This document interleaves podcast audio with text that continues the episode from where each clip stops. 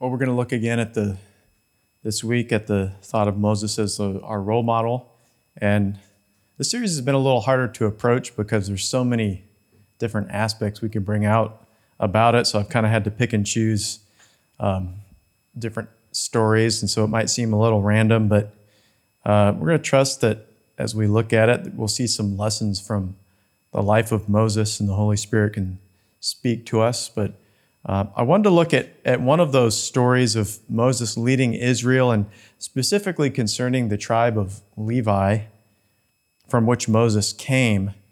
But bef- just before we look at the story, I, I wanted to consider Moses and how he was leading Israel, you know, as a father, kind of leading his children out of bondage, out of Egypt, and leading them into the promise and giving them what they needed and direction, encouragement, guidance, and, and so forth. And, you know, as that sense of he wanted to raise up mature children to walk in the ways and inherit the land. And, you know, to know God as Moses was coming to know the Lord. And, you know, Moses, as they came to Mount Sinai, Moses is ascending up and down the mountain into the presence of God. Um, it actually went up, up and down a few times in, in the story. And one of the very first things that God spoke to Moses and that he wanted to communicate to Israel was not the law or the commandments or the ceremony or uh, even the tabernacle. In fact, I, I actually think the first thing the Lord shared really showed the whole purpose of their journey and our journey. And it's in Exodus 19 and verse 5.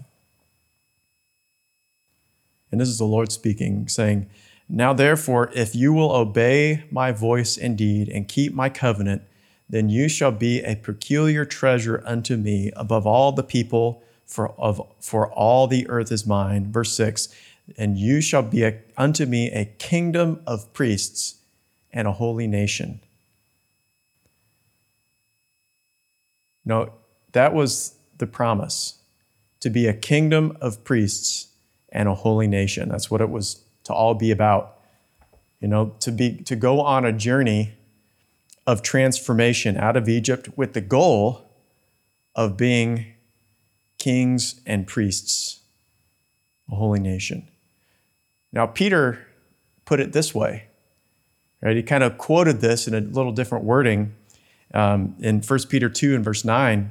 He says, But you're a chosen generation, a royal priesthood, a holy nation, his own special people, that you may proclaim the praises of him who called you out of darkness into his marvelous light. And so God desires to produce a royal priesthood or a, a group of, of holy kings and priests under the Most High God. And that was God's purpose for the whole nation. Now, we will look at the story about how only a part, only a small part, entered into that. But that's the calling of God. I think that's the most significant statement given in that mountain in the sense that gives the, the direction of where what God is really looking for with all that was then given of the law and the ceremony and the tabernacle and everything. It was all to point to that, that place. And now Hebrews puts it another way that, that really I want to bring out about as the theme of this message. And really, one of the main purposes that Christ came back to earth, he came seeking sons and daughters. At Hebrews 2 and verse 10 For it was fitting for him, on account of whom are all things and through whom are all things, in bringing many sons to glory to perfect the author of their salvation through suffering. And that's really why Christ came to earth and why we were put on this earth. It's to become those true, mature sons and daughters of the living God. And, and of course, that's the process that God wants to take us through that will be prepared, that will be made ready to become mature. And sometimes it's not easy. Of course, Christ showed the pattern And his pattern was suffering or long suffering, as Paul then exemplified. You know, but it's all to follow him in the way to bring us to glory. You know, and we've looked at this in different ways. We looked at this through end times and the church coming to glory and so forth, but that this message is throughout scripture really. And so that's how Moses is trying to lead Israel through the wilderness. There was going to be tests in heart and mind and you know dealings of the of the life and the flesh and um, there was experiences where they were going to have to die. You know, God's purpose wasn't that they died in the wilderness, but part of them was that their flesh would die. And then they could live to God and follow Him, to get their eyes off the past and rely upon the Lord, to be led by the pillar of cloud by day and the pillar of fire by night. And so, as Moses is seeking to lead them, he's going up and down the mountain several times and meeting with God, receiving instruction, and, and, he, and he shares many different aspects, actually. He shares the, the commandments, the laws, he shares the moral law, he shares the ceremonial law, um, and then the, the tabernacle, which is a pattern of heavenly things.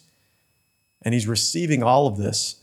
And now I want to pick up in the story uh, of, G- of Moses as he's in the mountain. He's been up there quite a while. And we know the story goes is that he's been up there so long that Israel starts to get a little restless. Um, you know, and so he wasn't Moses wasn't just up there waiting for God to carve the Ten Commandments with his finger, but he was receiving a lot of instruction, and so he'd been up on the mountain quite a while. And as the as Moses is up there, the Lord gives him some instruction. This is an I'll summarize it, but it's Exodus 32, 7 and 8.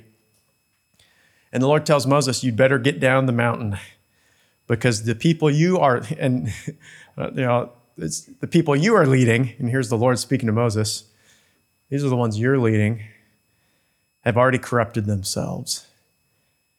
You know, and so they've click, quickly turned aside. And you kind of get that picture. There's a parent that's a little exasperated with their children. There's the ones you have been leading, one parent to another. Uh, and so the Lord himself seems exasperated at this point, and, and he shares how he would like to start over with Moses and get rid of the rebels.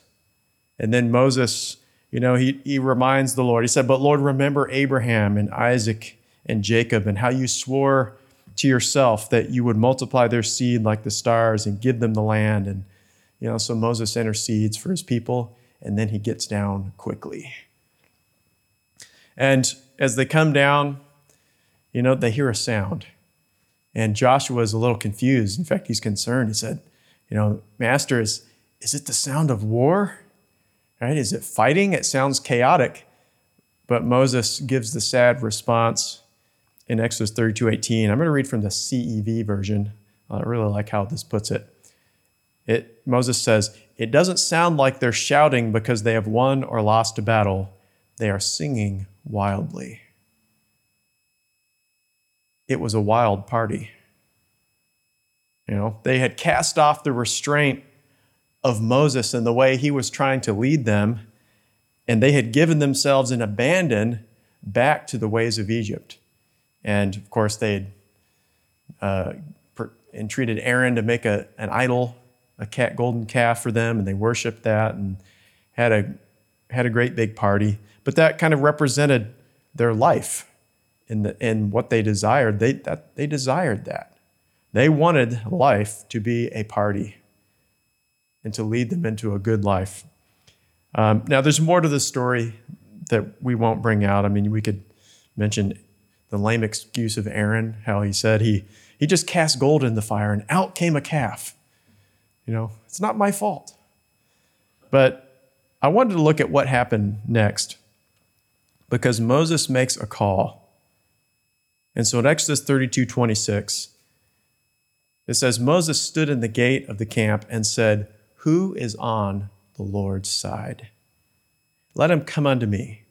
And all the sons of Levi gathered themselves together unto him. And so here's where we see Moses as an example to us as a father leading his children and the heavenly father uh, seeking to raise up his children, you know, into maturity and into glory. And how disappointing it must have been, right? After every everything they'd gone through up to that point, he's given the message and the promise of, of a good land and of uh, that God wants to raise them up as a kingdom of priests, a royal priesthood, a holy nation. And almost the whole nation devolved into a wild party. That must have been so discouraging. And uh, it must have been hard to behold that scene. And we know it was hard because he broke the tablets of stone in frustration. I wonder if Moses was thinking, is there anyone who's on the Lord's side? And of course, he, there were some. And he made that declaration, that invitation, who is on the Lord's side? And, but I think that cry is still echoing from heaven who is on the Lord's side. You know, after all that the Lord has done for mankind, of giving his Son as a sacrifice, showing the way to salvation, giving his Holy Spirit empowerment, the abundance of grace, a vision, the inclination of man, so often is as Israel is to sit down to eat and rise up to play. You know, speaking of going our own way. But the cry of God is, Who is on my side and who will follow me in my way? And of course, we know the story. There was one tribe who responded, you know, out of the whole of Israel, it was Levi. And it doesn't even look like it was the whole tribe, but mainly the mainly the tribe of, of Levi, because it looks like they went in and you know had to go against some of their brethren. But but they responded. And, and a part of that response was that Levi had to separate themselves from the other, from others, and they had to equip themselves with swords and they had to fight their brethren. Now, of course, that for us, that there's that speaking of a spiritual sense, you know, that we have to be willing to separate ourselves unto God. And we have to take the sword and we have to fight anything that's going to get in the way of that separation and being joined unto God that we follow in the way of Christ. Now, in, in developing this, this thought of how we can respond to the call of God, you know, to follow Him in the way, to become true sons and daughters, I wanted to look at three main points that can relate to this process. And one is found in, in Exodus 32 in verse 29. The first one is that thought of consecration. Exodus 32 29 says, And Moses said, Consecrate yourselves today to the Lord, every man upon his son, upon his brother, that he may bestow upon you a blessing this day. And so the first step for Levi, or for the one who would come to glory and to maturity was consecration. And the that thought of consecration in Scripture in general, it means to, to, to set apart or make devoted. Right? Set yourselves apart and be my devoted ones. And in the literal Hebrew phrase, it means to fill the hand. Fill your hand. You know, and, and it's the thought of, of a you know, an Israel would fill their hands with, with a holy sacrifice with their tithes or, or, or an offering and they would come to the Lord. But, you know, he says, consecrate yourselves, fill your hand so that you'll be set apart. And, you know, as believers, we have that call before us that's echoing from heaven is who is on the Lord's side. And the, in reality, the only way to follow that, to, to answer that call, is by first recognizing that God has a higher call for us. He has a pathway for us to walk on. It's recognizing that and understanding that and, and, and so forth. You know, that's that pathway through the wilderness he wants to lead us in. Isaiah called it the highway of holiness. But also that anything that will hinder us on that path we have to fill our hand with his sword and cut that away with, with, without any regard to what that is, whether it's a family relationship or a dream or a desire in life or a goal or some, anything like that, the sword has to pass through it.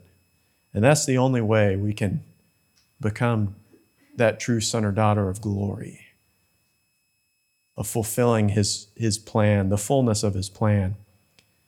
Because the temptation in life is to say, well, I want to go to heaven, but I also want to live for what fulfills me, right? Of my dream, my vision.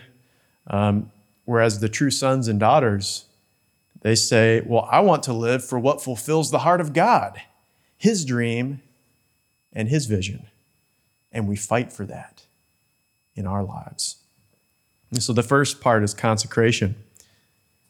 The second part is the thought of training, right? Because once we've committed ourselves to that, we've answered the call and we're, we're willing to cut ties and, and lay behind us anything that would hinder us in our race. You know, we have to train to and and be prepared to enter into the land and and so forth. And so we have to learn and be trained in his ways. And you know, that was really for Israel, it was only to last a period of two years. Right? They could have quickly gone through the training process and come into the land. Of course, it was 40 years because they resisted the training process and resisted God in that. But they had to walk for a season in the wilderness and be trained to learn the new way that God had for them. And a lot of things had to be changed in their mind and their thought process. Another word that we could associate with this thought of training is also correction right? Or maybe we're going to read Hebrews and they, it uses the word chasten. But I think correction is also a synonym that, that we could understand. Hebrews 12, 5. It says, And you have forgotten the exhortation which speaks to you as to sons and daughters. My son, do not despise the chastening of the Lord, nor be discouraged when you are rebuked by him. For whom the Lord loves, he chastens and if you endure chastening, God deals with you as with sons. For what son is there that the Father does not chasten or correct or train in the way so that he can come into that place of a father being over the, his house? You know, that's, that's the quality of a true son or daughter in the sense of maturity.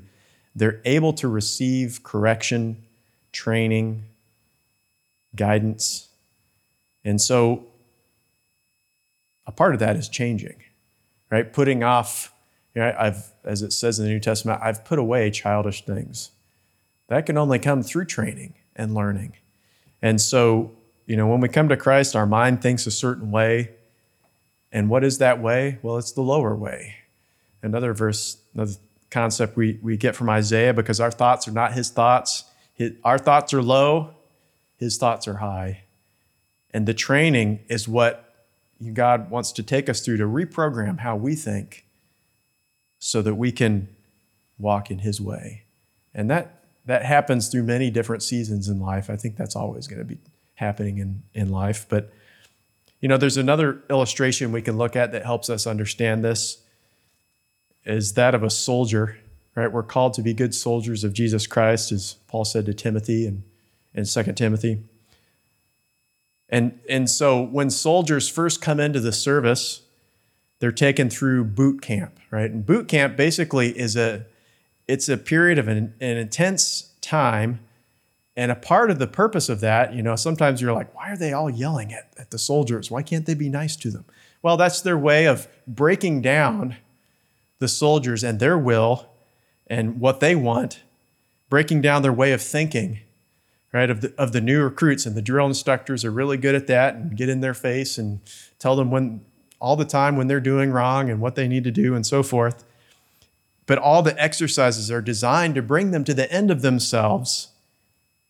But after that, they don't leave them there. They begin to build them up so that, and teach them how to think in the way of, of command, of the structure of command, of receiving orders, of working together as a unit so that they can fight effectively You know, and that's how the Lord wants to train us through many different seasons and experiences.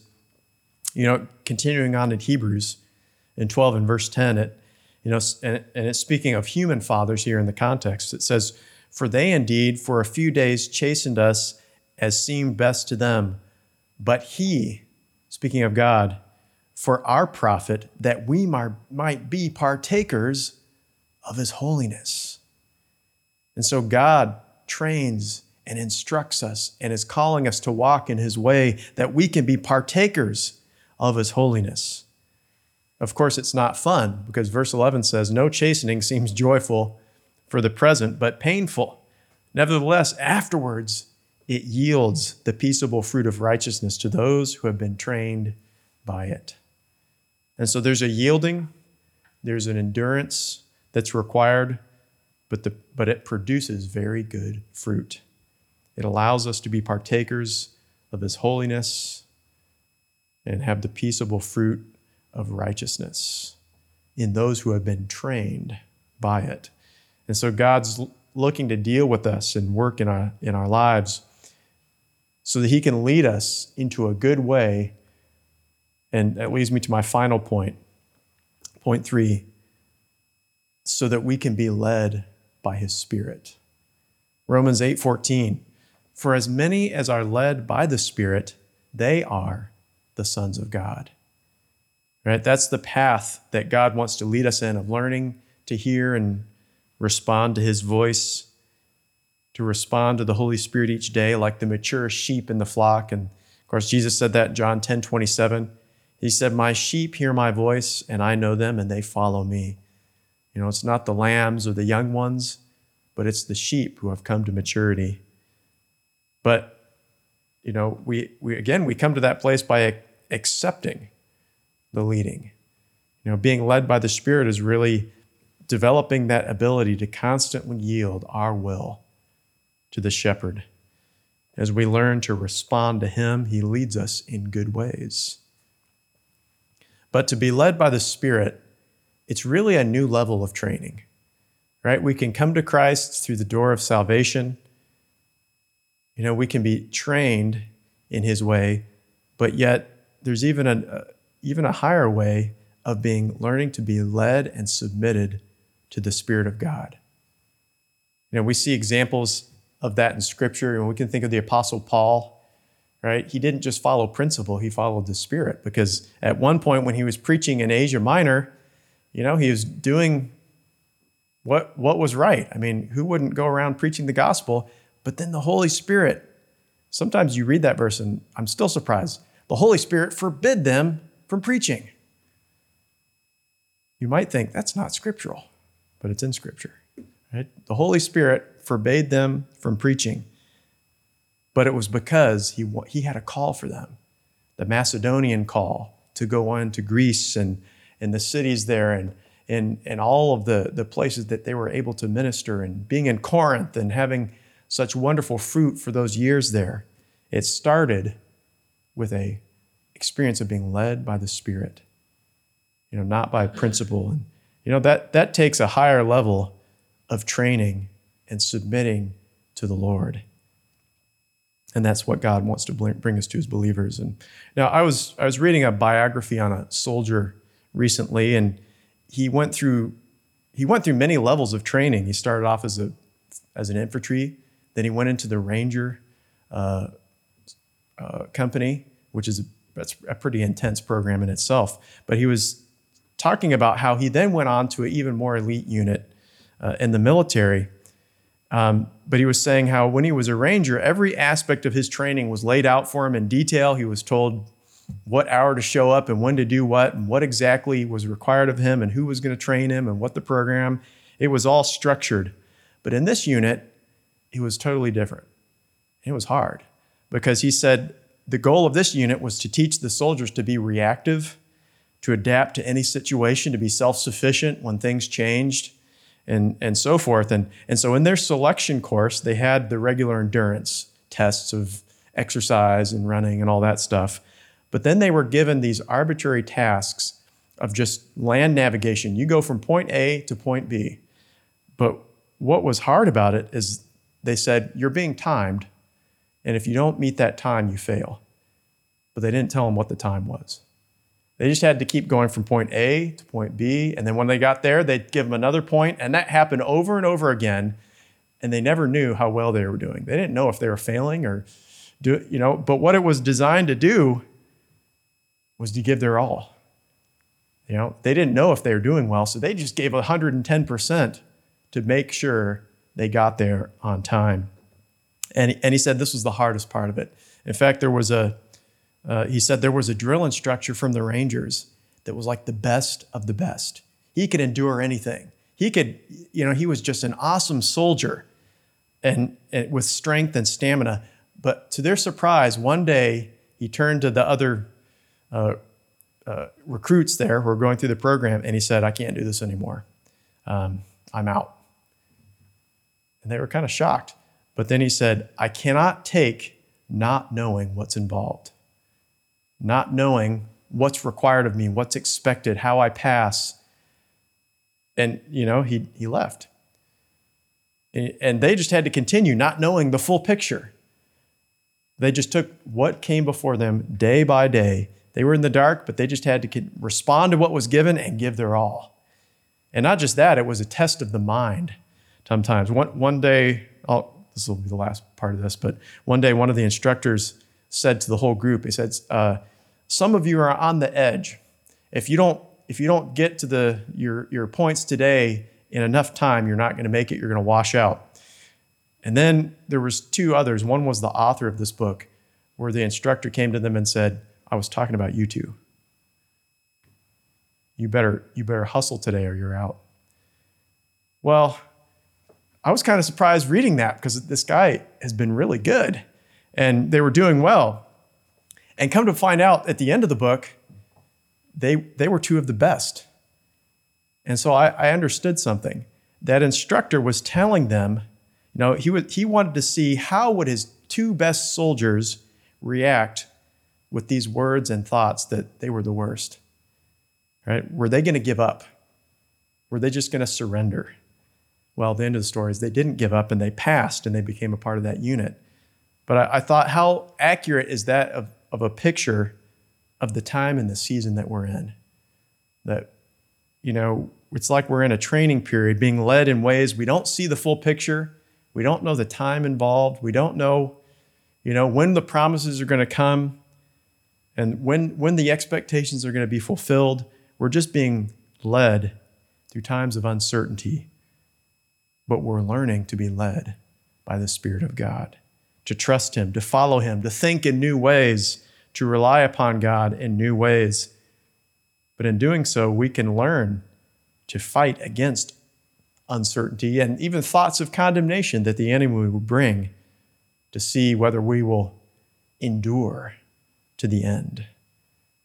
You know, we're, we're called not to walk after the flesh, but after the Spirit not with our own thoughts, but with the thoughts of the Spirit of God. And, you know, that's true life and liberty of learning to follow the Lamb wherever He leads us. Because that's that group in Revelation 14. They're standing before Him on His holy mountain because they walked after the Spirit and not after their own mind or ways. You know, they ceased being like, you know, there's those who can walk in the way, but they're like the horse that though God has to put the bit and bridle and lead them in the way. But there always comes a time when that's taken out. And you have to say, well, are they going to continue without that? Well, the only way, the only ones who follow in that way are the sheep who hear his voice. And so the call is going out who is on the Lord's side? Who will follow him in the way? Well, it requires consecration of filling our hand with His word and sword and cutting away anything that's going to hinder us in it. It requires training where we put away our low thoughts and we focus on the higher way. But all of it is that we might be those who are led by the Spirit of God. We might walk in uncertainty, not knowing the full picture, but the outcome is that we might be transformed into true sons and daughters of glory, partakers of his holiness, bearing good fruit that comes from a life of following the Lamb wherever He would lead us. And Lord, we just look to you and we thank you, Lord, that you, you died for us, not just so that we could go to heaven, but that we could be transformed to become like you, Lord, to become sons and daughters of glory, remade into your image. Lord, thinking like you, walking in your ways, and being led by your Spirit. Lord, we just pray that, that you would do that work within us. Lord, that work of consecration, that work of training and preparation. Make us those who could be corrected and walk in your way and receive your leading and your guidance. And Lord, make us those who could be led by your Spirit, who would follow the Lamb wherever you would lead them, that we could be partakers of your wonderful holiness and the fruit of your Spirit, we ask. And we thank you. We bless you in Jesus' name. Amen. Amen. God bless you.